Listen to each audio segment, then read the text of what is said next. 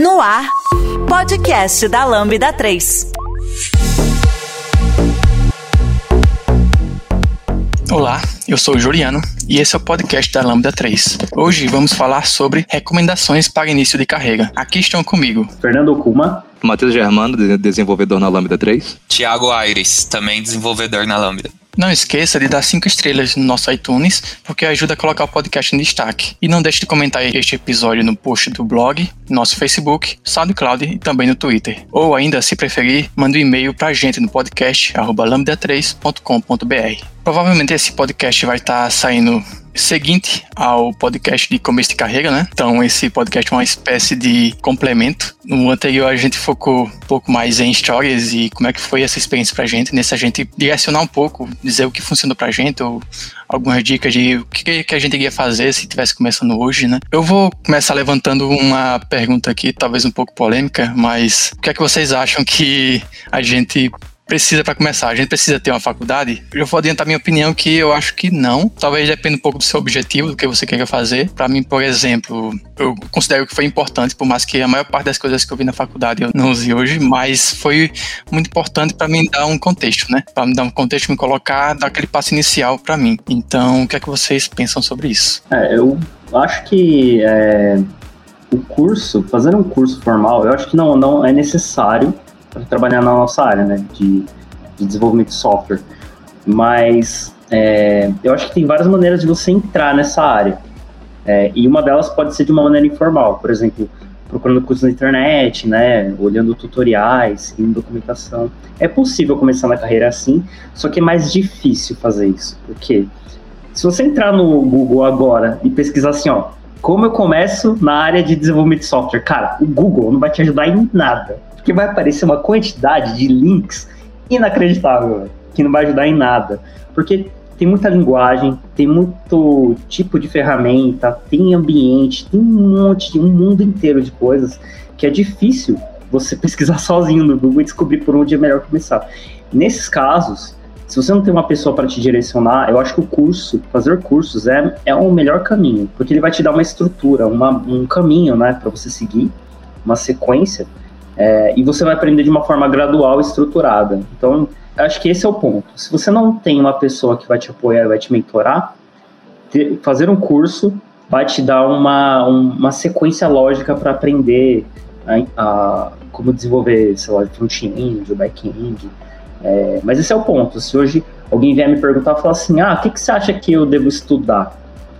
É difícil, porque você tem que entender mais ou menos o que, que a pessoa gosta, né? Você fala assim, ah, estuda lá C Sharp, lá, .NET, para fazer back-end. Talvez a pessoa nem goste disso, sabe? E, e se frustre.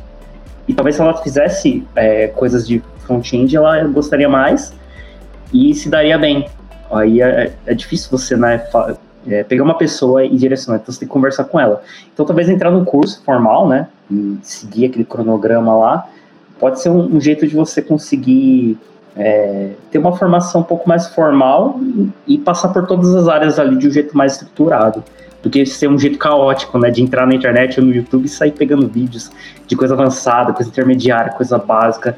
É, quando a gente está no começo, a gente não sabe diferenciar o, o que, que é básico e o que, que é avançado.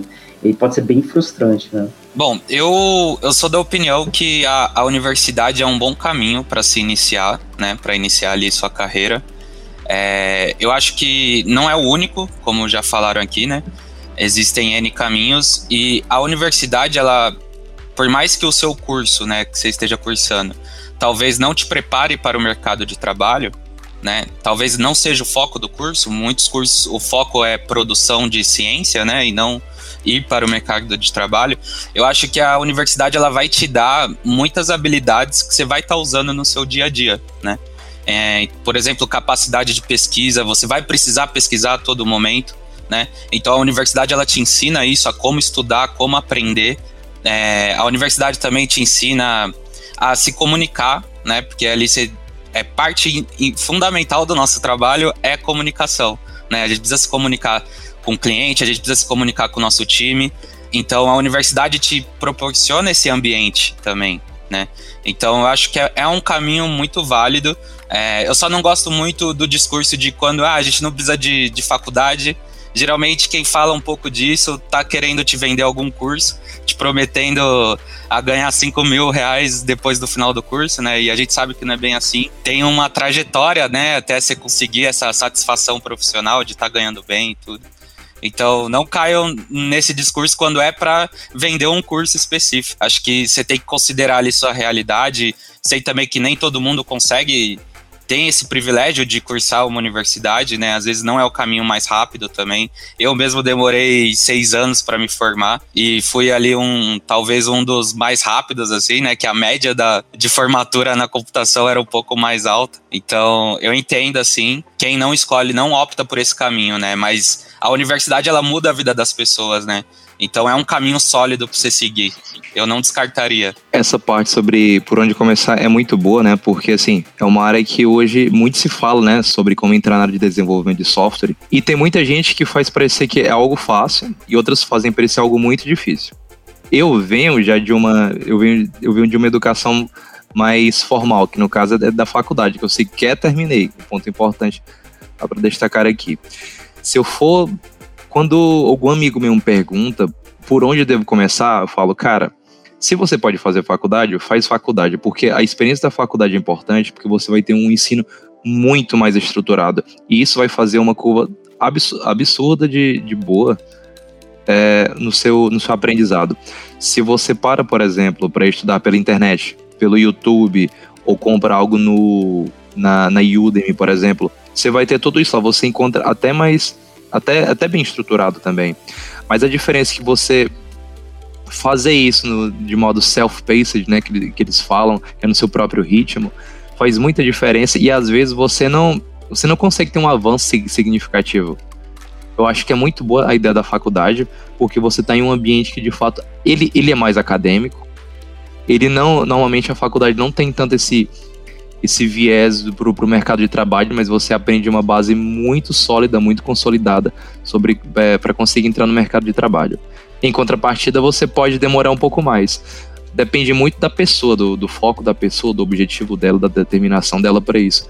Porque tem pessoas que fazem a faculdade, demoram muito a entrar na área e às vezes quando entram, entram muito cruas ainda. E tem outras pessoas que estudam por fora, por fontes externas, tipo YouTube, Udemy, e entram detonando, entendem muita coisa, sabem como, como se comportar em um projeto, como programar tudo mais. Os meios são vários, assim, mas o que, eu, o que eu sugiro, se você puder, é começar pela faculdade. Se não puder, cara, põe a cara no livro e estuda mesmo pela internet, que vale a pena. Vocês comentaram aí que quem a faculdade não prepara para o mercado de trabalho, né? Quando eu terminei a minha faculdade, eu senti um pouco disso, que eu não sabia de como é, o que é que o mercado precisava, como é que ele ia fazer, né? O que é que precisava para entrar no mercado. Então, depois que terminei a faculdade, eu tive uma mini jornada ali de estudar alguns tópicos. É, eu consegui um primeiro emprego ali numa área que eu não desejava seguir a princípio, porque é o que eu consegui, porque não tinha experiência mais voltada para o mercado, não tinha um conhecimento ali, um portfólio mais voltado para o mercado, né? Outro ponto que vocês destacaram que foi bem interessante é que eu percebo que tem um certo trade-off, né? Depende de quão rápido você quer entrar e do, do quão imediato você quer ver resultados, né? Vocês comentando aí, eu acabei me lembrando de um amigo meu, da Lambda também, o Dixon, que ele no começo ele acabou ruxando um pouco porque ele estava precisando muito entrar na área e mudar um pouco a vida dele. E agora eu vejo ele como uma das pessoas que mais estudam assuntos por fora e mais estão mais se atualizando, né? Então, é importante você, se você escolher esse caminho mais rápido ali de estudar o essencial para você começar, você depois continuar se atualizando, porque senão você vai ficar, acabar ficando estagnado ali, né? Então você vai buscar aqueles assuntos que você vê como complementar, né? Que você precisa ir entendendo para você se contextualizar e poder progredir na carreira também. O Dixon entrou assim por fora, ele pegou o curso, aprendeu assim, de modo autodidata, porque, pô, ele manda bem, cara. Tipo, ele manda Sim. bem zaço, Dixon. Ele não fez faculdade, ele é. Ele iniciou uma faculdade de história, tipo assim, depois ele largou a faculdade para trabalhar em outra área. E ele, ele foi estudando por conta própria. Ele foi estudando por conta própria, assim, vendo alguns cursos. E foi se aprofundando cada vez mais, sabe? Nossa, ele manda eu bem, mano. Fala, é, eu acho que você fala muito sobre é, é, esses caminhos, né? Porque é, é, o que a gente tá falando, né? Quando você começa a, a fazer uma faculdade ou algum curso técnico, ele tem aquela sequência, né, é, de, de progressão que você vai aprendendo, em que você não precisa se preocupar, você só precisa frequentar a aula. E o conteúdo vai vindo, então você vai absorvendo, vai seguindo aquela sequência e vai aprendendo. Tem muita gente que eu conheço, e eu conheço pessoas assim, que elas não têm paciência de seguir esse conteúdo que vai vindo assim, sabe? Tipo, você tem que esperar ele vir, né? Que nem assistir uma novela, você tem que esperar até amanhã para. Não, tem gente que não, não quer, cara. Eu quero, eu quero assistir quantos episódios eu conseguir o tempo que eu quiser. Então, tem gente que vai, vai funcionar melhor se o conteúdo for sob demanda. Tipo, eu vou abrir aqui o curso da Udemy e vou assistir cinco aulas de uma vez. Porque eu não tenho paciência de ficar frequentando o curso. Tem gente que não, não quer é, ficar pesquisando qual curso é melhor, qual curso faz mais sentido, o que, que isso aqui ensina, que área, porque o que acontece é isso, quando você não quer seguir uma, um curso, né, uma formação assim já mais formal, é, acaba vindo para você a responsabilidade de descobrir qual que é o curso que você vai estudar, qual que é o material que você vai ler. Então, não tem aquele, aquela formação que você vai seguir, vai aprender vai absorver o conteúdo naquela, naquela ordem. Vai cair para você a responsabilidade de conseguir organizar o que você vai estudar e ter a disciplina de estudar, né? Então, para quem gosta de absorver isso mais rápido e quer é, conteúdo e quer fazer mesmo exercício, quer praticar, não quer esperar até a, aula de manhã para fazer alguma coisa, sabe? Ou não quer esperar até o próximo semestre para vir aquela matéria que você quer ver, né? Quero aprender agora. Para essas pessoas faz muito sentido fazer cursos online ou fazer cursos específicos. Tipo, eu não quero aprender outras coisas de engenharia, por exemplo. Eu quero aprender desenvolvimento de software dessa especialidade. Então, você vai pegar um curso, sei lá, na Udemy ou em alguma outra plataforma, na Alura, vai pegar e vai seguir aquela trilha e vai aprender especificamente a, a, as habilidades daquela formação, né? E tem gente que funciona muito bem assim, né? Tem gente que vai absorver muito melhor assim, porque não tem paciência. E tem gente que, cara, simplesmente não quer ter essa responsabilidade de ter que decidir qual é o melhor curso e ter a disciplina de fazer aquilo, porque é, é você que tem que ir lá abrir né, a plataforma ou ir no curso lá e, fazer. Então, para essas pessoas, se você não tem essa paciência, né, de ter que ficar pesquisando lá ou acha que não vai conseguir, né, é, discernir qual que é o que você prefere mais, eu acho que faz sentido fazer um curso, porque vai te ajudar a seguir, né, deixar, deixar que pessoas mais experientes consigam te guiar, né, nessa jornada, pelo menos no começo.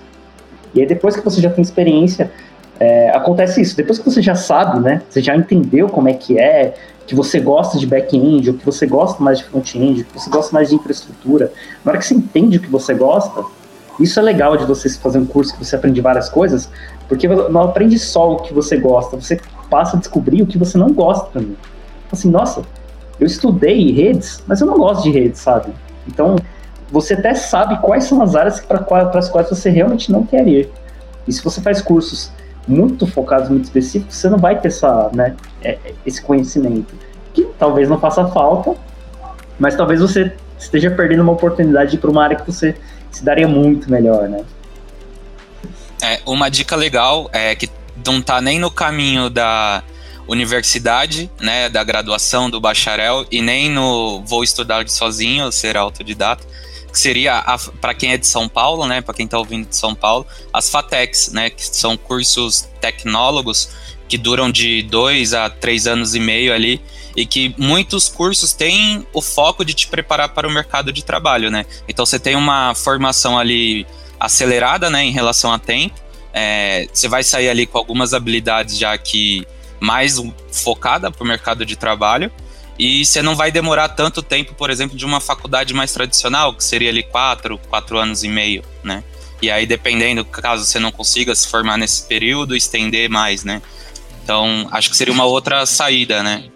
Sim, porque você tem que, tipo assim, principalmente quando se você estiver fazendo uma espécie de transição de carreira ou você estiver necessitando muito, você tem que pensar estrategicamente ali no que vai ser melhor para aquele momento, né?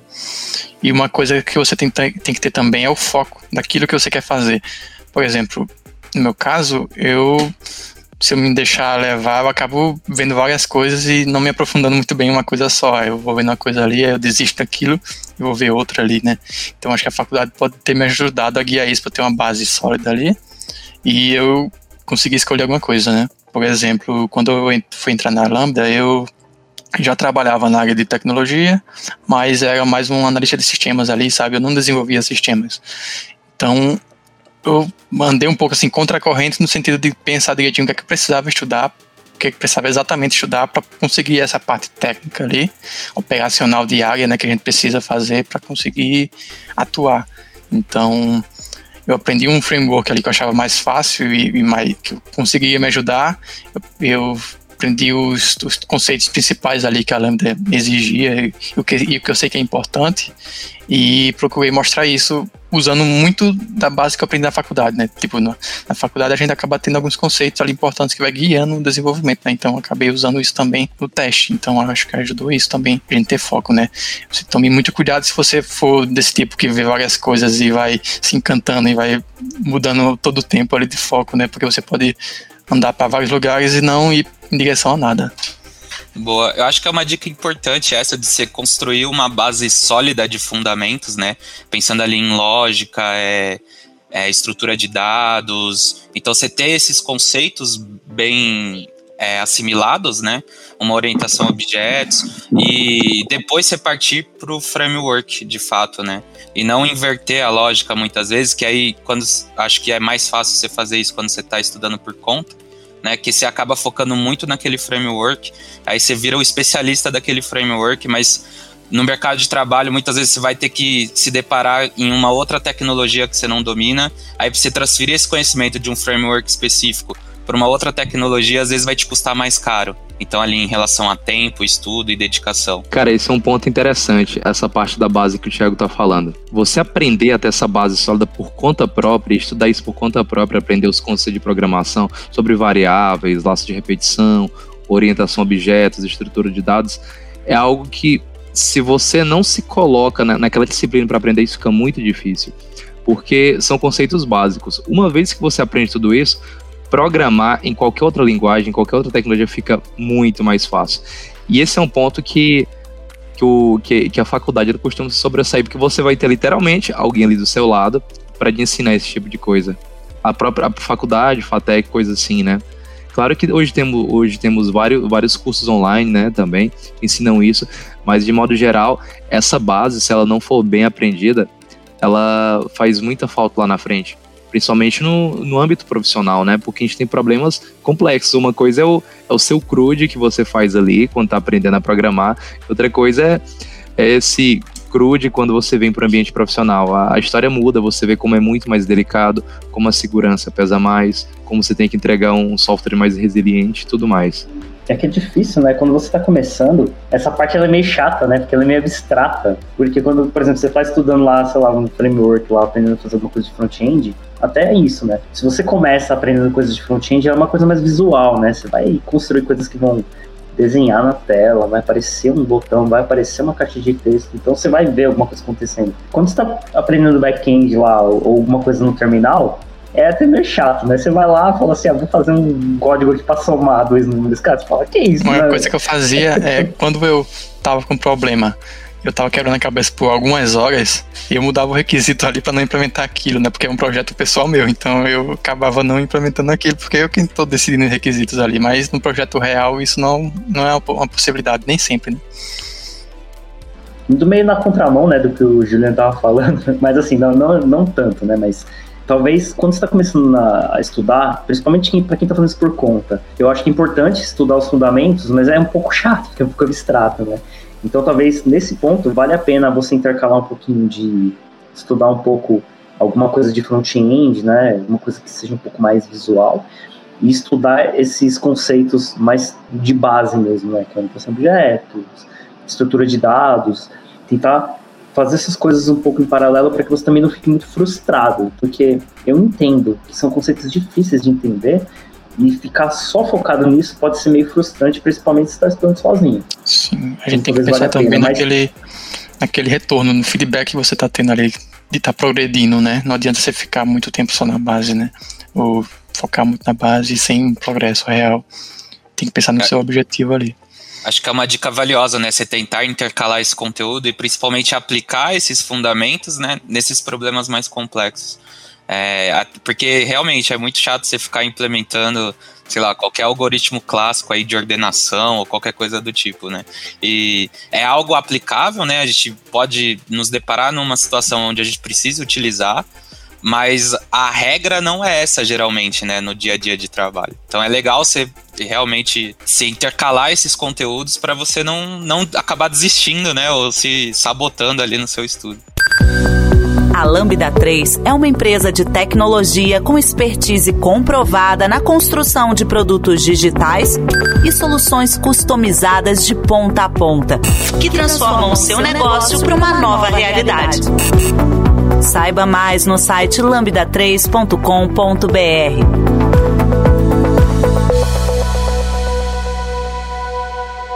Essa é uma parte, inclusive, que quando as pessoas me perguntam, eu não consigo responder. Talvez vocês consigam ter alguma ideia, né? Tipo, que é que poderia fazer isso, mas é, quando as pessoas perguntam assim, ah, como é que eu sei se eu tô evoluindo, né? Se eu tô progredindo? Eu fico pensando, cara, como será que a pessoa vai saber que ela tá progredindo, né? Porque é muito fácil, como a gente está falando, a pessoa começa a andar em círculos. Ela estudar, estuda outra coisa, estuda outra coisa, ela esquece que ela já aprendeu alguma coisa e volta e estuda de novo. E eu faço isso, sabe? E é difícil quando você não entende muito bem exatamente o que você está estudando, você começa meio que a andar em círculos, porque você estuda, esquece, estuda de novo, esquece, e parece que não está você não tá progredindo, né? E isso não acontece com o curso, né? Porque né, uma hora você tem que se formar, então você vai progredindo que você vai tentar se formar. Mas quando você está estudando sozinho é mais difícil né, de fazer isso. É, quando vocês estão estudando alguma coisa, vocês fazem, se organizam de algum jeito assim para saber se está tá rolando? Eu acho que seria muito de um planejamento que a gente faz para o futuro, né? Tipo, a gente poderia pensar alguns tópicos que a gente tem que estudar, que a gente planeja e conhecer, né? Mas eu penso que a validação, se você progrediu mesmo, né? Ou se aquele conhecimento foi, foi absorvido, seria num projeto mais próximo da realidade. Isso é um pensamento meu. Porque você aprende alguma coisa, mas você, quando você aplicar ele, né, e ver se ele se encaixa com o resto do seu conhecimento, faria você percebe que ele fez sentido ali, né?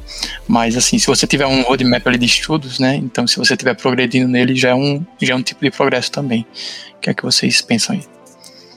Acho que, por exemplo, um meio de avaliar esse progresso é, por exemplo, se caso a pessoa já tem um, um projeto, projeto feito, por mais simples que ele seja, é, ela experimentar refazer ele. Se, se ela fizer ele e e ver que ela consegue implementar melhorias reais nele, melhorar a tecnologia, a própria lógica que foi aplicada ali, a própria o modo como foi, como foi projetado, ao meu ver, teve uma evolução dela, porque essa evolução, ela vem, ela vem de vários lugares, né? Vem da parte da tecnologia, a parte de conceitos que você aprende. Acho que é um meio de poder mensurar isso. É, eu acho que outra forma seria você ter uma companhia, né? Seja uma pessoa que já está no mercado de trabalho ali para estar tá te ajudando, ou alguém que está estudando e que você conheceu e que você possa comparar essa evolução, não no sentido de te trazer frustração, porque você não evoluiu tanto quanto a outra pessoa, mas sim no sentido de ver aonde você está, o quanto você evoluiu, comparação a você mesmo, né? E eu acho que ter uma companhia nesses casos ajudam muito. E acho que outra dica seria é, se candidatar às vagas mesmo, de fato. Muitas vagas têm testes técnicos e esses testes técnicos vão te dar um feedback também, né, em relação a isso. Então acho que é uma forma de você medir seu progresso, porque se você conseguiu um emprego, você mandou bem, né? Sim. É verdade.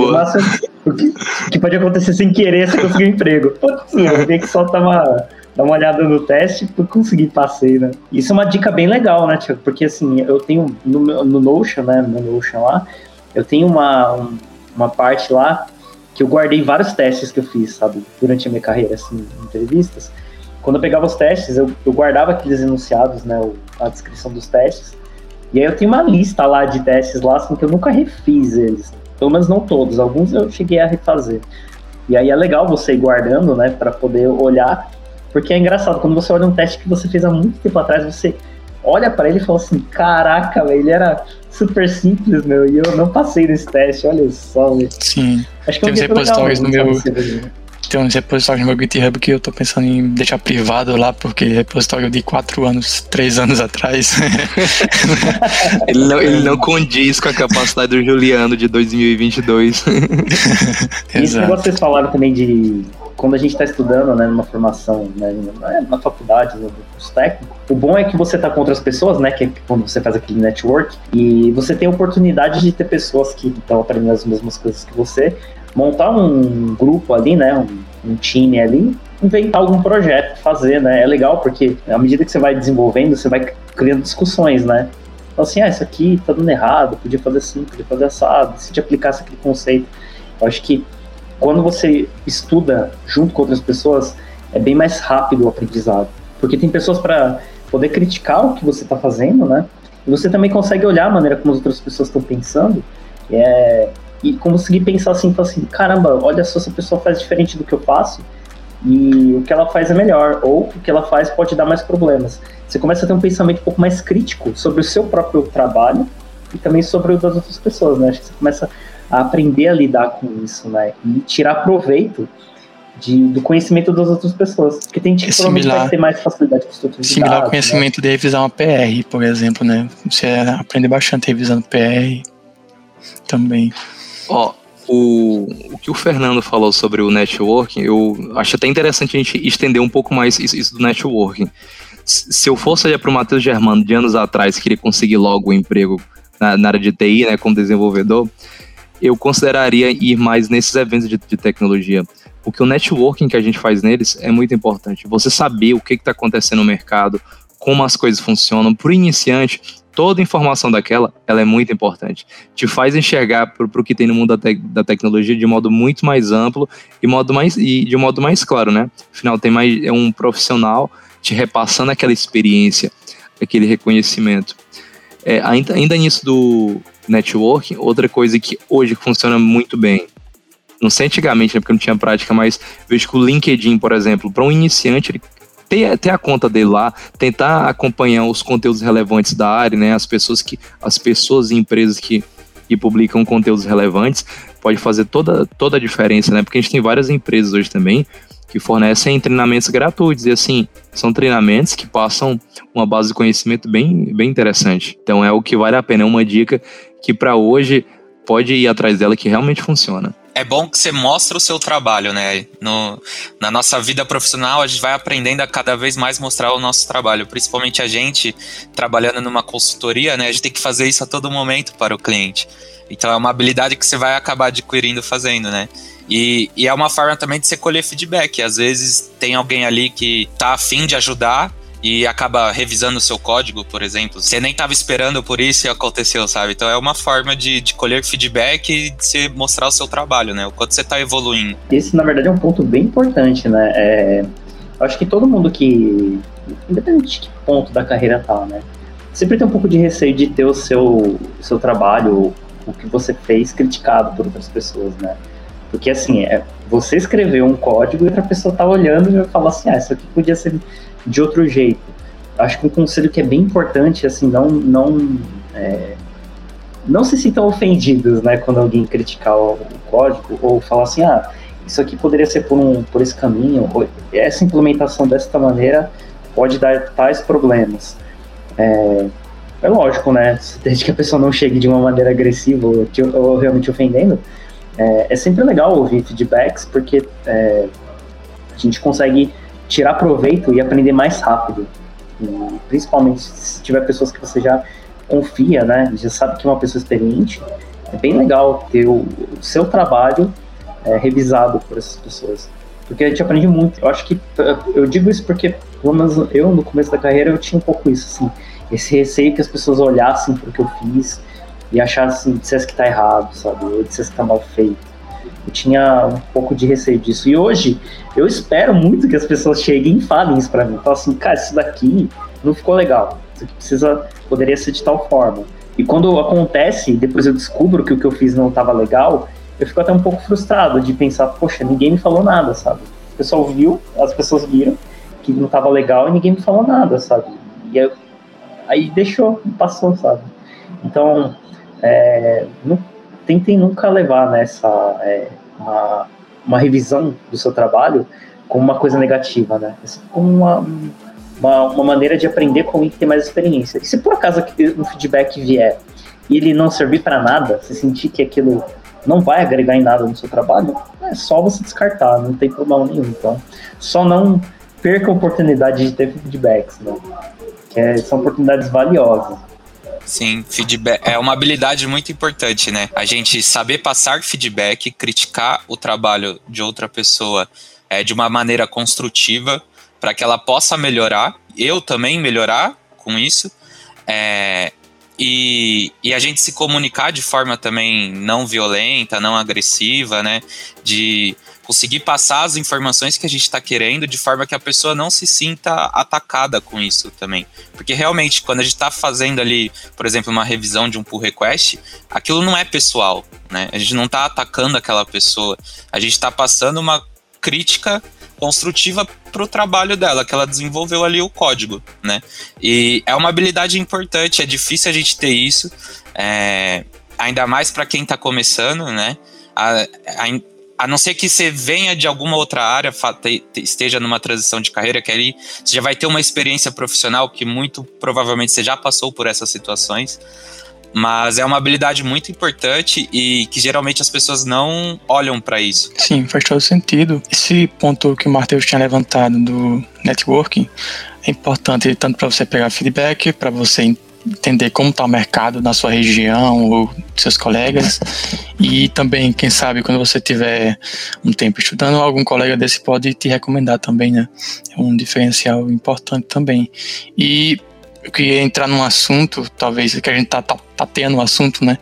De o que fazer para entrar no mercado de trabalho. Por exemplo tem um amigo que ele tá há meses assim mandando currículo e o máximo que ele consegue é algumas respostas ali, mas não chega nem numa entrevista, por exemplo. O que vocês pensam que a gente precisa? É, é currículo? É um foco? Alguma habilidade adicional? Cara, hoje, uma vez que a gente fica inserido no mercado, que a gente está inserido no mercado, fica mais fácil olhar para isso e dar uma resposta mais clara. Mas, por exemplo, eu digo que é o seguinte: se você está procurando uma vaga, você realmente direcionar o, o teu envio de currículo para o local adequado. Se, por exemplo, você é uma pessoa que está mais versada no front-end, procura uma vaga para front-end, porque se porque assim, o cara ele quer entrar no primeiro emprego dele. Ele aprendeu ali o básico do, do, back, do back-end, do front-end, mas às vezes ele tem mais habilidade com front-end.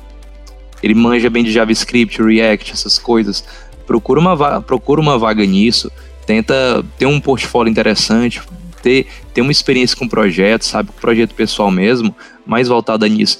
Que aí, no caso, se você sabe que que é disso que, que você entende, que tem mais facilidade, procura essas vagas, porque desse modo você ter, vai ter uma, uma chance de sucesso bem maior. E caso assim você não saiba para onde olhar, vai mandando currículo. Não para de mandar o currículo porque foi o que eu fiz e deu certo. Você já conhece a Lambda 3? Além de sermos uma empresa formada por pessoas apaixonadas por tecnologia, desenvolvemos e entregamos software com qualidade, segurança e inovação, que podem ser um diferencial para o seu negócio. Acesse o site lambda3.com.br e conheça mais.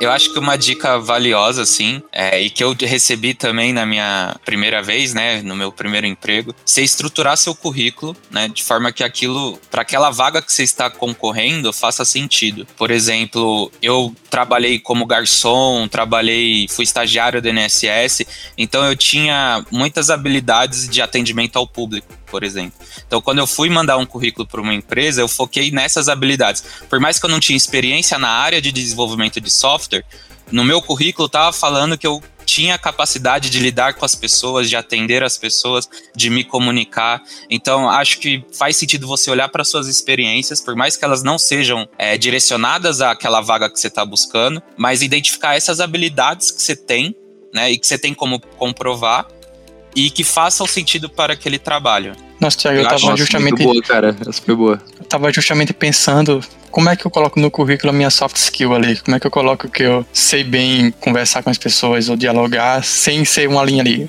Bom, bom em comunicação ou comunicativo, né? Então, bem interessante, uma experiência ali com o público, né? Acho que é algo bem valioso. E outra dica que eu daria também, eu sei que a gente acaba se candidatando para milhares de vagas, né? Mas principalmente para aquelas que você tem vontade de trabalhar mesmo, sabe? Que você gostaria muito que desse certo, escreva um currículo para aquela vaga, para aquela empresa, né? Pense como se você já estivesse trabalhando lá, o que, que você gostaria de ouvir, né? E, e no passo futuro, né, na entrevista, né, estude sobre a empresa, pergunte sobre a empresa, porque assim, muitas vezes quem vai estar tá te avaliando ali vai querer falar sobre isso, né? Sobre o que a empresa tem a oferecer e, e tudo mais. Então, às vezes é legal você, chegar com perguntas, né? Para não ser um monólogo também, né? É, ou, ou só a pessoa pergunta e você só responde. Né? É, você tem que demonstrar esse interesse também. Cara, isso é, esse ponto que você falou, Thiago, foi muito bom. Por exemplo, cara, é, você entrar em contato com as pessoas através do, do, próprio LinkedIn e tentar ter uma conversa normal sobre ela, perguntar como que é a vivência da empresa, o ambiente da empresa, né? Porque se você percebe que, que, isso, que isso pode favorecer a tua adaptação cultural dentro da empresa, porque é algo que em, empresa, em, em entrevistas, desculpa, é considerado, é um ponto a mais para você. É o que vale totalmente a pena ser considerado. Sim, você entende também onde é que você está entrando, né? Tipo assim, para não ter nenhuma. É mais difícil ter uma surpresa quanto ao que você tá, onde você está entrando, se você já conversou com alguém que trabalha lá dentro. É, e tem uma. É, você tem algumas coisas de portfólio, acho que faz bastante diferença também, né? Pelo menos, né? Eu, eu tô né, no time de contratação, ultimamente eu também meio ausente, mas uma das coisas que, que faz bastante diferença pra gente, principalmente quando a pessoa não tem muita experiência, é olhar para o GitHub dessa pessoa, né? Porque é ali que a gente vai conseguir ver alguma coisa do que a pessoa tem de conhecimento. E pessoal, não adianta vocês pegarem código pronto, subir no GitHub só para falar que tem conteúdo no GitHub, porque a gente vai perceber que você não escreveu aquele código, sabe? Tipo, é, é, é, não é para quem tem mais experiência não é difícil perceber isso. Então não adianta só subir código por subir. É, mesmo que sejam algumas coisas que, você está aprendendo, você vai subindo, né, vai mexendo, coisas que talvez, talvez estejam quebradas, mas é, para quem está olhando para isso, começa a entender mais ou menos como você pensa, né, como é, como é que foi a evolução do que você está fazendo. Então, é, é, legal você ir guardando né, esses, o, os projetos que você vai fazendo e até tentar juntar com outras pessoas, né, que talvez esteja fazendo curso junto, ou tentar colaborar com algum projeto open source para poder entender e evoluir é, nos conhecimentos junto com outras pessoas, né? Então, para quem está olhando, é, para quem está avaliando e pega um currículo em que a pessoa não tem praticamente uma experiência profissional mesmo em outras empresas, acho que para onde a maioria do, das pessoas que estão avaliando vão recorrer é realmente para o GitHub da pessoa, ou para ver se a pessoa participa da comunidade, né? Se a pessoa faz alguma coisa assim é, para é, compartilhar conhecimento. Essas coisas fazem bastante diferença, assim. E você vê, olhar o, o GitHub de uma pessoa e ver um código sincero ali, né?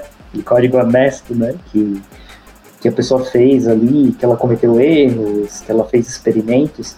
É, é muito legal, porque se, se você for chamado para entrevista e a pessoa realmente olhou seu GitHub para ver se tinha coisas interessantes, provavelmente a pessoa vai te perguntar. E se você não fez aquele código, provavelmente você vai se enrolar para responder. Tipo, ah, por que você fez tal coisa, né? Como é que, o que você estava pensando quando você escolheu isso aqui? Então, é, é, criem um portfólio bacana, né? Criem lá uma conta no GitHub, subam seus códigos, mas é, não criem uma, uma conta no GitHub e lote de projetos lá só por lotar, sabe? Façam coisas reais, né? Porque isso também é a mesma, vai ser a mesma coisa que mentir no currículo na hora da entrevista a pessoa vai pegar, vai entender que não foi você, você uhum. que criou aquilo tudo, né? Eu imagino que você tem um projeto completinho ali que você fez o código. Você pode ter até chamado um, dois amigos ali para ajudar tipo assim, uma mini equipe ali, sabe? Que vocês trabalharam juntos. Acho que seria uma coisa bem legal você chamar outras pessoas para trabalhar junto no projeto seu. E se você ainda, sei lá, colocar, fazer deploy em algum localzinho ali, algum local que dê para as pessoas testarem, tipo assim, você faz uma mini propagandazinha ali no, no seu repositório do projeto para você bater o olho, você entender do que é o projeto e que você pode testar ele já. Eu acho que já demonstra uma certa maturidade. Através de soluções tecnológicas e inovadoras, a Lambda 3 entrega projetos baseados em metodologias ágeis para empresas que buscam qualidade, agilidade e sustentação de seus sistemas, com o objetivo de potencializar o seu negócio. Outra dica importante que eu daria assim para quem está na etapa de uma entrevista, por exemplo, é, seria usar a sua ansiedade aí para tentar te ajudar, né? Como seria isso? É, a entrevista, né, essa conversa é uma habilidade também, né? Você consegue adquirir ela. E se você consegue adquirir, você consegue treinar. Então tenta é, repassar, né? É, como seria essa entrevista, né? Tipo, que perguntas possivelmente viriam? Né? Então eu posso pensar ali numa introdução, porque provavelmente a pessoa pode perguntar, ah, se apresenta um pouco pra gente, né? Fala sobre as suas experiências, sua é, seja profissional na área ou qualquer outra experiência. Então tente pensar em algumas coisas prontas, sabe? Para você estar preparado para responder essas coisas. Né? Então, se apresentar, é, tentar trazer as experiências que você já teve em outras áreas que pode ser aplicada nessa vaga. Então, tentar ressaltar essas coisas. Então, por isso que eu falei, estude para aquela empresa que você está se aplicando. Por exemplo, aí dando uma dica de ouro aí para quem quer entrar na Lambda, né? A Lambda preza muito por testes. Se você não tem a experiência de testes, tudo bem, a gente é capaz de ensinar. Mas agora, se você já tem a experiência com testes, então você traz isso na entrevista pra gente, você deixa claro a sua experiência de testes pra gente, né? Porque a gente valoriza isso, então a gente procura isso também. Então tente se preparar dessa forma, né? Inclusive a gente vai deixar, né, no, no post lá um, um link lá de um de um post no blog da Lambda, em que a Juliana né, escreveu lá sobre os requisitos que a gente espera das pessoas que se candidatam né, para as vagas da Lambda. É um, uma fonte legal para entender assim, o que a gente espera para poder até saber assim, o que, que tem mais deficiência, né, o que talvez seja legal uma estudada, porque é uma maneira de se preparar e até que, mesmo que você não saiba né, aqueles, é, aqueles conteúdos, se você pelo menos leu e já está se preparando para estudar, né, já se organizou para começar um estudo, quando você vem fazer uma conversa, né, e a pessoa que está te entrevistando começa a entender que você realmente é uma pessoa organizada, que você sabe,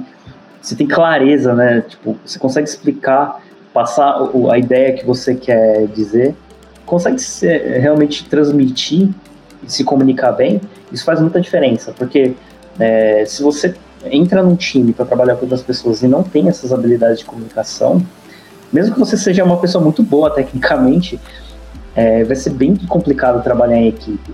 Então, às vezes, acaba, a gente acaba entendendo que pessoas que têm uma habilidade muito boa de comunicação e talvez algumas deficiências técnicas, as deficiências técnicas a gente consegue suprir. Eu acho que muitas empresas pensam assim também, tipo, essa pessoa aqui, ela se comunica super bem. Pelo jeito, essa pessoa também aprende super rápido as coisas. É mais fácil você ensinar as coisas técnicas do que ensinar essas habilidades, né, de, de comunicação, de comportamental. É legal também dedicar um tempo para entender, estudar como, como se expressar bem, como não ser agressivo né, na hora de falar, é, como conseguir transmitir bem, como ser uma pessoa mais pragmática. Então, essas habilidades também fazem muita diferença, inclusive na hora da entrevista, porque a gente percebe isso né, na hora que você está conversando com a pessoa e a pessoa que está te entrevistando, provavelmente ela está pensando assim, como seria trabalhar com essa pessoa, sabe? E na hora que você está conversando, se a pessoa é meio agressiva ou é meio grossa ou a pessoa é muito quieta, você vai falar assim, meu, ia ser bem difícil trabalhar com essa pessoa. Então isso faz muita diferença. Então é legal também é, dedicar um tempinho para entender né, essa, esse lado.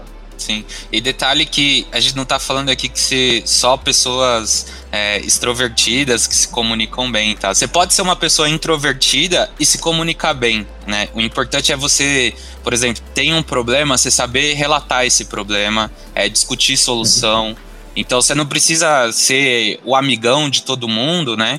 Tipo, ficar se comunicando o tempo todo e tudo mais. Mas é importante que a sua comunicação seja clara, de forma que você consiga lidar com esses problemas e quando você não conseguir, você pedir ajuda, que também é muito importante. É, é bem importante até você, esse lado é, é legal, você também saber expressar bem quando você não sabe alguma coisa, né? Tipo assim, isso daqui eu não tenho experiência, preciso de uma ajuda aqui. para saber qual caminho tomar. Você conseguir transmitir isso com calma, né, para que as pessoas possam vir e te ajudar e saber exatamente o que você está com dificuldade, poupa muito tempo. Porque quando você não consegue expressar bem o que você tem dificuldade, eu gosto de dar um exemplo. É, eu estou estudando para aprender a falar inglês, né? E, cara, eu fico imaginando assim, uma dificuldade que eu tenho, por exemplo, é, eu consigo conversar, me comunicar, né? Mas por que, que eu não tenho uma fluência, né? Tipo, não consigo me comunicar também? Porque, vamos supor que eu queira falar assim pra pessoa, ah, eu quero, preciso chamar um encanador. É, eu tô, dei exemplo agora, não faço ideia de como que fala encanador, né? Cara, eu não sei a palavra. Aí o que, que eu vou fazer? Eu vou começar a falar assim, ah, é aquela pessoa que mexe com cano, que mexe com água, que conserta o banheiro quando quebra. Eu vou começar a falar um monte de coisas, porque eu não sei falar encanador. E aí eu vou ficar dando um monte de voltas. E você vê o quanto isso não é produtivo, né? Então, se você é essa pessoa que não consegue ser mais direto, tipo, falar de uma maneira sucinta e que todas as pessoas entendam, talvez seja uma habilidade que é legal se é, é, treinar, né? Para que você consiga sair das situações mais fácil, pedir ajuda mais fácil, ou até ajudar uma outra pessoa de uma maneira mais fácil. Porque também, às vezes, as pessoas precisam de ajuda e se você não consegue se comunicar muito bem, é, talvez você não consiga atingir esse objetivo, né, de ajudar alguém.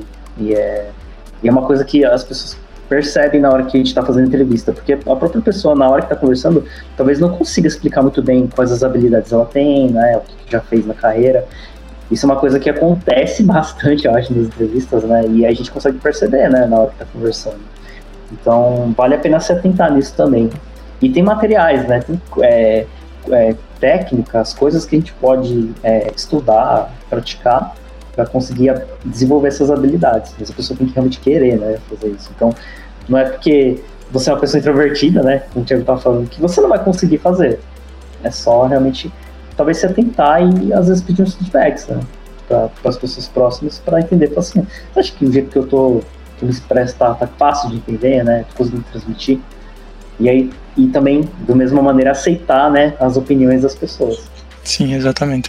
O que você descreveu acaba me acabou, acabou me lembrando aqui sobre a gente pesquisando no Google, né? Tipo assim, quando você vai pesquisar no Google, você tem que saber descrever qual é o seu problema ali, o que é que tá acontecendo, né? Por vezes isso também acontece quando você precisa pedir ajuda e vai parear com alguém, né? Inclusive, uma, isso na prática acaba acontecendo quando você está pareando, você também precisa explicar o seu raciocínio ali um pouco, porque nem sempre algo que para você tá claro que é daquele jeito, para outra pessoa tá claro também, né? E às vezes você acaba se perguntando por que, que você tá fazendo daquele jeito e nem sempre tem uma base muito sólida ali justificando por que você tá fazendo aquilo, né? Então, essa troca, ela é constante, né? Essa troca de conhecimento é constante, a gente precisa ter, desenvolver essa habilidade, né? Sim, e eu não sei se acontece com vocês, mas geralmente quando eu vou verbalizar algum problema, pedir ajuda, acaba me vendo a resposta também, né? Então pode te ajudar nisso, né? Às vezes é algum probleminha tão besta ali, aí você fala, pô, isso eu, eu tô com esse problema aqui, puta, a solução é mais simples do que eu. Mas ao você falar o problema, já veio a solução, né? Às vezes acontece. Já aconteceu, de eu estar tá mandando uma mensagem pra alguém, pedindo tirando dúvida, né? Aí, aí, enquanto eu tô elaborando a mensagem, me vem daí, se eu pesquisar isso no Google, se eu pesquisar isso no Google, será que eu consigo achar? Eu boto o, o texto ali que eu pensei um pouco melhor, como descrever, e eu acho a resposta ali no Google já. Então, importante. Você está ouvindo mais um podcast da Lambda 3. Nos organizamos de forma democrática para que todas as pessoas compartilhem conhecimentos e boas histórias. Temos muito papo sobre tecnologia, diversidade, cultura e muito mais. Encontre o caminho para novas ideias aqui. Bom, acho que talvez valha a pena a gente falar um pouco também sobre um, um pouco mais direto, né? O, o que, que a gente poderia fazer, tipo, para estudar é, e aí agora, eu não sei vocês, mas o meu vai ser completamente uma opinião minha, assim, de qual caminho eu acho que as pessoas deveriam seguir. Né? É, eu, é, quando eu vou recomendar para as pessoas, eu tive um começo de carreira um pouco diferente, assim, eu acho, da maioria das pessoas que eu conheço, né? Porque eu comecei aprendendo a programar Assembly. Então, eu vim de aplicação de baixo nível. É, os, primeiros, os primeiros trabalhos que eu fiz foram desenvolvendo hardware e escrevendo firmware em assembly, né? Então, programa com um controlador. Então eu vim de um eu vim de um caminho meio inverso, né? Eu vim de baixo nível e agora trabalho com aplicação mobile e web, que é mais alto nível. Então, meu começo de carreira foi bem, bem diferente. Então, eu vou falar uma coisa que eu acho que é, uma, é um achismo mesmo, né? Assim, que eu acho que é um, um caminho bom para seguir. É, eu acho que vale a pena começar aprendendo é, pelo front-end, né? Aprendendo HTML ali, CSS e JavaScript, né? Basicão mesmo, assim. Mais simples possível, fazendo, aprendendo umas coisinhas ali, como a gente comentou, em paralelo, estudando umas coisas de algoritmos, né? E aplicando isso junto. Acho que é um começo bem legal, assim, para Independente se a pessoa vai, vai seguir por um caminho de back-end ou front-end, me parece ser um caminho bem legal, assim, para começar, porque ele é leve, né? Não exige aquele ferramental gigante, né? Se você tem um browser, vai conseguir começar por aí.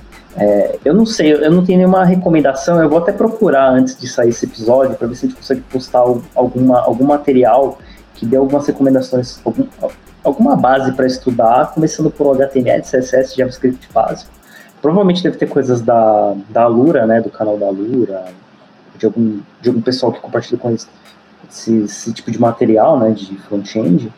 Eu vou tentar pesquisar, mas assim, eu acho que é muito legal as pessoas começarem a estudar algoritmos, estruturas de dados, junto com HTML, CSS e JavaScript. Acho que é um caminho bem é, enxuto, né? bem simples e você já vai ver coisas acontecendo ali na, na tela. Você tem alguma. Cara, é, isso, que o, isso que o Fernando falou foi basicamente o que eu falei para um amigo meu há um mês atrás aí. Eu tava falando para ele começar a estudar o C Sharp, eu ia mentorando ele, né? Só que o computador dele não estava suportando o próprio editor, que era o Visual Studio. E aí você parei para pensar, cara, eu deveria ter falado para ele para ele começar pelo JavaScript. O JavaScript precisa ter o computador como navegador. Você roda o código ali diretamente no, no terminal que você consegue abrir no próprio navegador.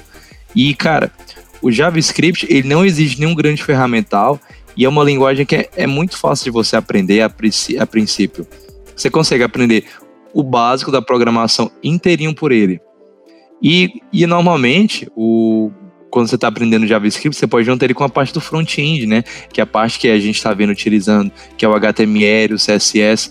Isso, por si só, é um meio de você consolidar todo o teu aprendizado no, que, é, que é essencial para o início de carreira, sabe?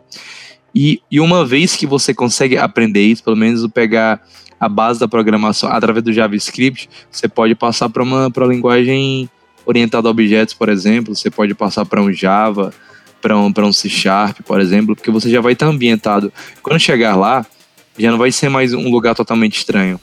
Então, assim, sendo bem direto, é, eu indicaria o, o JavaScript. Um, acho que é um bom início, uma linguagem fácil, acho ela confortável, apesar de ter muita gente que fala mal. Uhum, Matheus, é, até complementando um pouco, eu acho que o JavaScript é uma boa encruzilhada ali para você começar porque a partir dele você pode desmembrar para vários pontos, né? Você pode continuar ali num front-end, você pode decidir que vai fazer mobile, você pode ir para um back-end. Então, assim, por mais que você pode dizer que ele não é o melhor para back-end ou o melhor para mobile, mas você não vai ficar na mão ali, sabe? Se você quiser gostar, se você quiser continuar no, naquela stack, ou então naquele, naquela linguagem, você consegue e isso é uma abre mais ainda a acessibilidade, né? Você deixa mais acessível para você continuar a sua carreira com o JavaScript, né? Para quem está fazendo uma transição assim, é legal você poder ter uma linguagem só que você consegue fazer várias coisas com ela, né? Diminuir a curva. É, legal. Achei legal a dica de vocês, mas eu iria por um caminho totalmente contrário. É, eu sempre, eu nunca fui um cara muito artístico, né? Meus desenhos sempre de pessoas é sempre a, a cabecinha e bonequinho de palito, né? Então, eu sempre gostei mais de lógica e de problemas. Então, eu acho que vai também de encontro à minha formação, né? Eu aprendi a desenvolver em Pascal. Então, comecei ali mais primeiro pelas lógicas, né? Desenvolver fluxograma, desenhando mesmo. Né, pegava um problema que eu, sei lá, tô vendo na rua, assim, sei lá, eu preciso pegar um ônibus, então eu preciso primeiro sair de casa e tenho que decidir o meu trajeto, enfim. E ia montando esses fluxogramas, desenvolvendo a lógica mesmo. Depois eu fui para o back-end, né? Então aí fui ali é, pegando esses pequenos problemas, esses fluxogramas e transformando em código. Né? Para mim esse caminho foi mais é, simples e mais fácil, mas eu entendo que não é o caminho de todo mundo também, né? Tem pessoas que gostam mais são mais artísticas e vai direto desenvolver um site ali, fazer um clone, por exemplo, né, de um YouTube, alguma coisa assim. Acho que é um caminho bem legal também.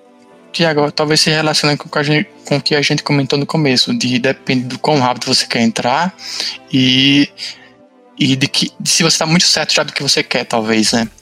Tipo assim, se você tem interesse por, por web, talvez aí é um ponto positivo de você começar ali no JavaScript, talvez, né? começar fazendo página, né? Se você já, já conhece, se ambientou mais ou conhece alguém que te explicou bem as diferenças, e você quer ir pro back-end ali, sabe? Então, possa ser interessante você já ir direto com aquilo que você quer, né? Que você já refletiu e pensou sobre aquilo. Mas para quem não, não conhece e quer começar, até para validar se aquilo que ela mesmo quer, pode ser legal começar com algo acessível como o que a gente comentou. Mas por outro lado tem essa, esse ponto de quem tem planeja fazer uma faculdade ou então quer entender melhor, né? Ou já sabe o que, que é que quer, então eu, eu concordo com esse ponto aí. É, eu acho que faz total sentido. E até pensando nas aplicações hoje em dia, né? Geralmente é um site, é um aplicativo. Claro que sempre tem um back-end por trás, mas é, é, mais palpável primeiro, né, esse visual, né? Então é, é concordo que é muito mais, é mais efetivo, né? Talvez se, seguir por uhum. esse caminho aí do JavaScript. Sim, mas para quem é tipo não não quiser, né, seguir por esse caminho do front-end, é, um, acho que um conselho aqui grande, porque tem muita, eu conheço muita gente que se, se frustra em começar a usar, aprender com alguma linguagem tipo Python, que não é tão complexo assim, o C Sharp mesmo, o Node, né, que ainda é JavaScript, é, que é se frustra um pouco com o terminal, né, porque você vai fazer os primeiros exemplos, é um terminalzão lá, você vai abrir lá e vai fazer os seus códigos, vai rodar e vai ter uma tela preta lá aparecendo as coisas. Pessoal, não tenham medo do terminal, assim, tipo, e, e não se sintam frustrados, porque aquele é só o começo, é só a pontinha, né, do, do iceberg de coisas que você vai aprender. Então não achem que aquilo é todo o universo do trabalho de desenvolvimento de software, né? É, cê, a gente tem que passar por esse período de abrir aquela tela, né, e ficar lá no terminalzão lá, no modo texto lá, e ficar vendo as coisas acontecendo de um jeito um pouco esquisito, né? Só assim, quem que usa é, um sistema no terminal. Mas é, não se preocupem, né, porque aquilo não é todo o universo de, do desenvolvimento de, software, mas aquilo é, é, um, é um momento que a gente tem que passar, né, para quem está aprendendo, começando por essas linguagens, que vão te dar exemplos que vão rodar no terminal. Por exemplo, o Python, né, é, que inclusive eu recomendo, porque é uma linguagem é, com pouquíssimo. É, é, é pouquíssimas barreiras para você começar né, a desenvolver. Então, dá para você já começar a pegar uma experiência, e aí você vai fazer aparecer algum menuzinho ali, pedir um prompt para a pessoa botar a idade dela, sei lá, coisa desse tipo aí. E, é, não fiquem, não se sintam frustrados, né, de passar um período nessa tela, nessa tela escura aí, fazendo softwares que parece que ninguém vai usar aquilo, né. Essa parte é muito importante, é um momento que talvez você possa, que o Thiago falou, talvez focar mais na lógica, né, focar mais em outros conceitos e tenha em mente que esse período de ficar só fazendo aplicaçãozinha de, de terminal ali, ela vai passar. Ou talvez não passe, porque tem muita aplicação que é de linha de comando que são aplicações impressionantes, cara, que são bem legais de fazer, mas também vai, vai ser lá para frente na carreira. Então, é, não, não se frustrem, né? Não se frustrem em fazer esses, esses exercícios no terminal.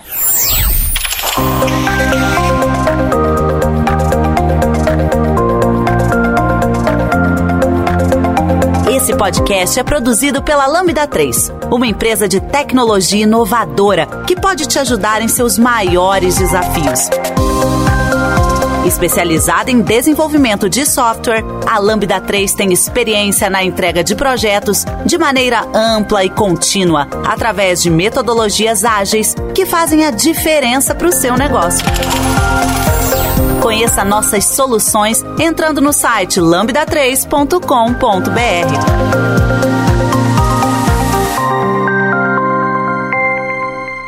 E, e, desenvolvimento de software é um mundo, né? Não tem somente escrever código. Né? É, aqui somos quatro pessoas desenvolvedoras, né? A gente não tem tanta propriedade para estar tá falando de outras áreas, mas, por exemplo, a gente teve o episódio de número 313, né, que é de transição de carreira para a área de design. Então ali também vai ter bastante dicas para para você que gosta mais dessa área, né? A gente tem diversos podcasts também falando sobre agilidade, então você pode ir para esse lado, né, da agilidade e pensando no desenvolvimento de software. E então tem vários caminhos para você seguir, várias dicas dependendo desse caminho, né? É, então, é, para quem está começando, então acho que nem vale a pena a gente entrar muito no, a fundo, por exemplo, ah, como é que você faz uma aplicação front-end, como faz uma aplicação de console, porque para quem está começando isso nem vai fazer muito sentido, né? Eu acho que a, a, a lição importante é peguem coisas básicas para fazer e não se frustrem, né? Tipo, entenda que aquilo é o começo de, de um monte de coisas que você vai aprender. E tracem pequenos objetivos, né? Tipo assim, ah, eu vou aprender. Eu acho que uma coisa legal, acho que foi o Juliano que falou, é, façam um projeto e refaçam ele, né? Para ver se você consegue fazer aquilo. Por exemplo, você, provavelmente a primeira vez que você vai fazer, você vai acompanhar algum vídeo lá e vai fazer junto. Vai acompanhar. A pessoa fez, você digita. Fez ali, você digita. A segunda vez você vai tentar fazer, ah, não lembro como é que é aquilo, eu vou ver de novo. Vai chegar um momento que você vai perceber que você já não vai estar tá mais consultando nada, você vai estar tá fazendo aquilo, tipo, ah, entendi como que é. Eu fiz isso quando eu estava começando a aprender a criar um projeto React Native, porque ele, ele cria um setup, você tem que configurar umas coisas. Meu, eu, eu juro para vocês, quando eu estava começando a aprender as coisas de React Native, eu criei o mesmo projeto umas 50 vezes. Eu criava o projeto, configurava, fazia funcionar, né, fazia tudo funcionar direitinho acompanhando o tutorial, beleza. Depois de um tempo eu ia lá, criava o mesmo projeto de novo, configurava tudo de novo, acompanhando o tutorial até chegar um momento que eu percebi que aquilo não precisava mais do, tutorial, porque eu tinha entendido como aquilo funcionava, né? Então, é, às vezes ficar refazendo alguma coisa até que aquele conceito entre na sua cabeça também é legal, faz sentido. E é talvez uma maneira de você entender se você está evoluindo ou não. Que você vai começar a consultar menos, né, para poder acompanhar o tutorial. Talvez você comece até a fazer é, exatamente diferente, ó, fazer em outra ordem, eu vou fazer isso aqui um pouco diferente porque fica melhor. Então é legal quando você começa a perceber que você começa oh, a dominar aquilo. Outra, outra coisa que você falou nisso aí sobre, sobre como mensurar a evolução. Quando você realmente entender por que, que tu faz as coisas do jeito que uhum. tu faz. Cara, é, isso parece muito simples, mas tem muita coisa que a gente que a gente faz, faz no automático e não entende bem, sabe? Mudar o, o tipo de acesso de uma determinada variável, a palavra-chave ali muitas vezes a gente muda, mas tipo, você tá acostumado com aquilo. Mas se alguém te pergunta exatamente por que, que você tá usando aquilo e, e, não, e, não, e não outra coisa, sabe? Isso aí, você uhum. saber definir esse tipo de coisa é um bom indicador de que você está indo bem naquela, naquela tecnologia, que você está entendendo bem sobre o uhum. assunto. É, e não se preocupem, por exemplo, se você tem algum conceito que não está entrando na cabeça, talvez você tenha que passar por ele e falar assim, ah, isso aqui eu, eu sei fazer, mas eu não entendi por quê tudo bem, você passa. Porque vai chegar um momento na tua carreira que você vai estar tá fazendo aquilo e vai falar assim, putz, é por isso que a gente faz isso. Entendi. Sei lá, anos depois. Tem, é. coisas que eu fazia por muito tempo que eu reproduzia alguma coisa, algum código, alguma coisa que eu fazia, eu não entendia. Eu sabia que funcionava, mas eu só fazia. E aí chega um momento na tua carreira que você faz, assim, ou que você está conversando com alguém, que você fala assim, putz, entendi. Agora entendi porque ele faz isso. Aquela epifania do desenvolvedor é muito boa. Exatamente. Assim, então, não se preocupem em, em, saber tudo, sabe? Não, não precisam saber tudo. Saibam utilizar, saibam das ferramentas, saibam que essas coisas existem, ah, aquela ferramenta existe, aquele algoritmo existe. E talvez você não consiga entender na hora, né, por quê, mas você sabe que funciona e tá tudo bem. E vai seguindo. Mas é, provavelmente em algum momento você vai perceber, sabe, que o, o porquê daquilo. E é, na verdade é até legal, assim. Eu acho que é, no começo da carreira a gente faz muito isso, né? A gente vai deixando várias coisas meio que de, no canto, assim, ah, eu não entendi direito, mas deixa aqui, vou usar. Ah, não entendi direito. E depois, com a medida que você vai ganhando experiência, você vai começando a entender, você vai resgatando essas coisas e entendendo e consolidando, né? essa, esse conhecimento. Então, também não se sintam frustrados se tiver coisas assim, tipo, ah, orientação a objetos, né? É importante saber, consolidar, mas talvez se você não entender direito algum conceito, não se sintam frustrados, sabe? Tipo, continua seguindo, continua estudando, continua praticando. Em algum momento aquilo vai te dar um estalo e falar, puta, entendi esse negócio, ah, puta, entendi herança, ah, entendi isso aqui. Por que, que é uma faz isso, né? né? Leva tempo para é. você construir todo esse conhecimento, né? Sim, uhum. tem coisa, pessoas... tem coisa também, só complementando, que tem coisa que é um detalhe que muda tão rápido que você nem precisa se preocupar tanto. Tipo, eu configurando TypeScript uhum. e ESLint no meu projeto, eu pego uma receita pronta ali, porque é tanto detalhe que às vezes eu não lembro mesmo, não dá para lembrar tudo também. E amanhã pode surgir um novo, uma nova ferramenta que substitui aquela e você não aprendeu aquilo e não, não fez diferença.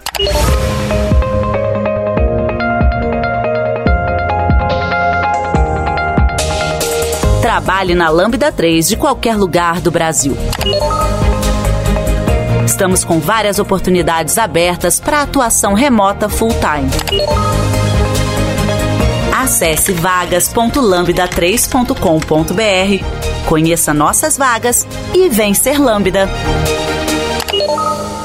Assim, é legal praticar e pegar os conceitos, e é lógico, tudo que conseguir entender com, com profundidade, tentei aprender.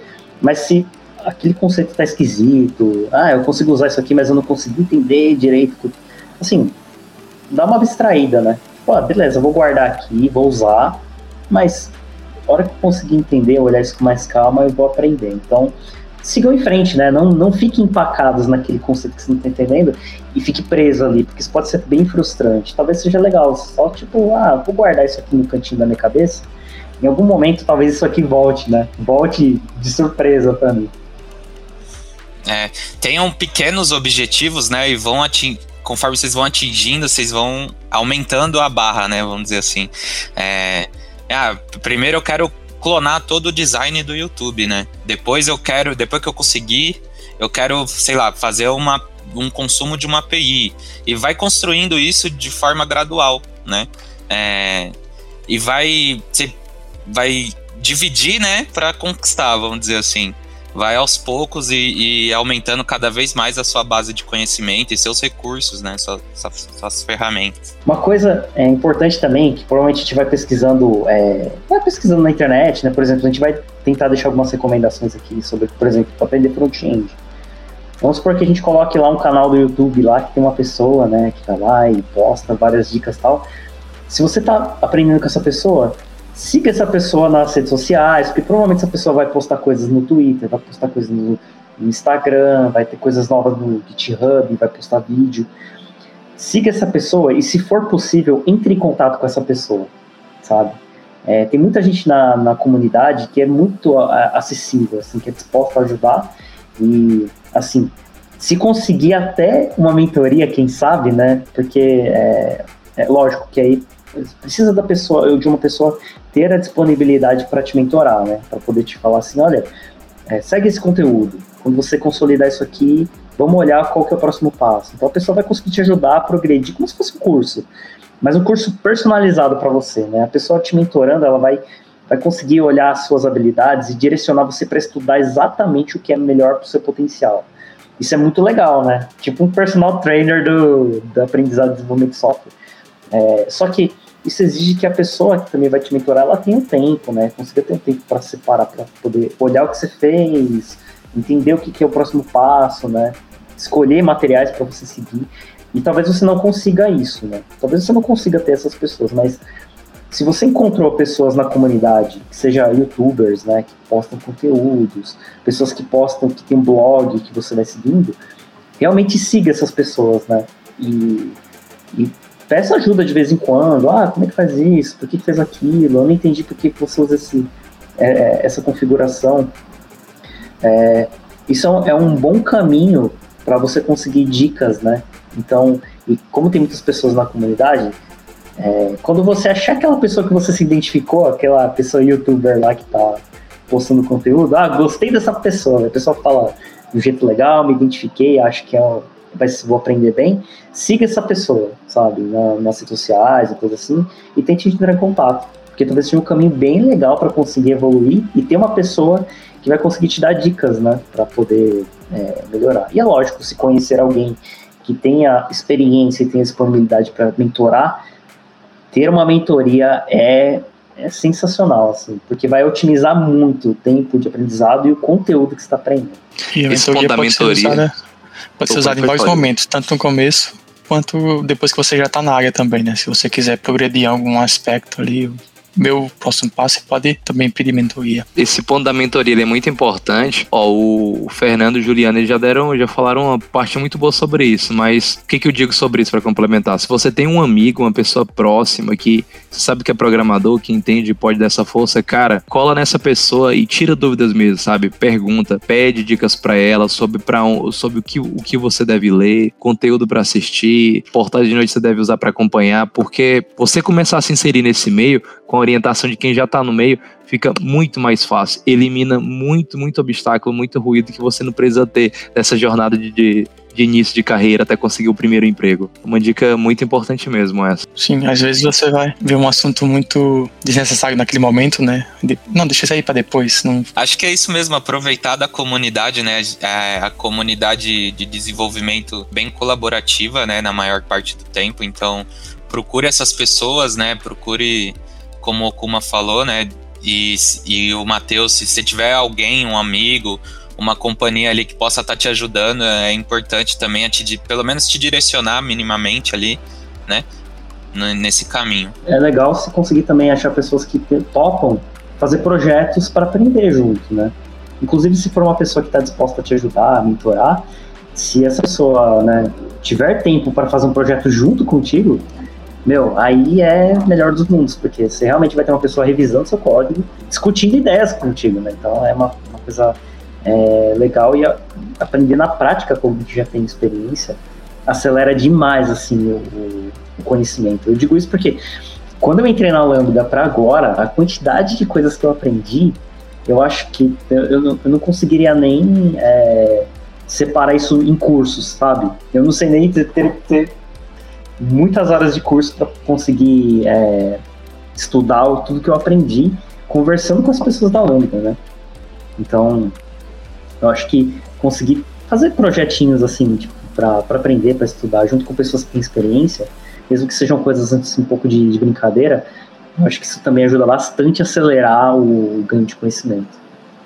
É, uma dica também que o pessoal falou no podcast anterior, né, que seria ali das histórias das carreiras, é, a partir do momento que você tem a sua primeira oportunidade, né, no desenvolvimento, tenta é, sugar tudo que você puder ali das, dos profissionais que estão envolvidos, que você tem relação ali no dia a dia, é, tenta aprender mesmo de fato o modo de trabalhar ali da empresa, o tudo que você puder de forma técnica, seja de design, de desenvolvimento, de agilidade, enfim. É, use essa oportunidade para o seu próprio crescimento, sabe? Acho que é muito importante isso, porque é, não é só o trabalho, né? Entregar software, mas a gente tem que estar sempre buscando evoluir. Né? E aqui também não estou romantizando você ficar estudando, passar madrugada estudando ou ficar codando final de semana. Não, tem essa rotina saudável, vai curtir sua família, seus amigos também, que também é super importante. A gente precisa estar bem para poder trabalhar bem, né? E aprender bem também. Exato. Dando uma dica, a gente tá chegando perto do fim, né? Mas dando uma dica final assim. Se você está começando agora, é, persista um pouco, né? O primeiro emprego, a primeira oportunidade é a mais difícil. Depois de você entrar no mercado, vai ficar, vai ficar muito mais fácil. Eu ouvi muito assim de colegas da gente que recebe muita, muita, muito recrutador tentando contratar ele para a empresa, sabe? Então, depois que você entra e ganha um pouquinho de experiência ali, fica muito mais fácil. Então, é um degrau maior no começo, né? Mas depois você consegue se estabelecer melhor no mercado. Então, vale a pena que se você acha que aquilo é o que você quer, sabe? Vale muito a pena. Outra dica que eu daria para quem tá procurando ali a primeira oportunidade é botar a cara mesmo, tentar, sabe? Manda seu currículo para as vagas.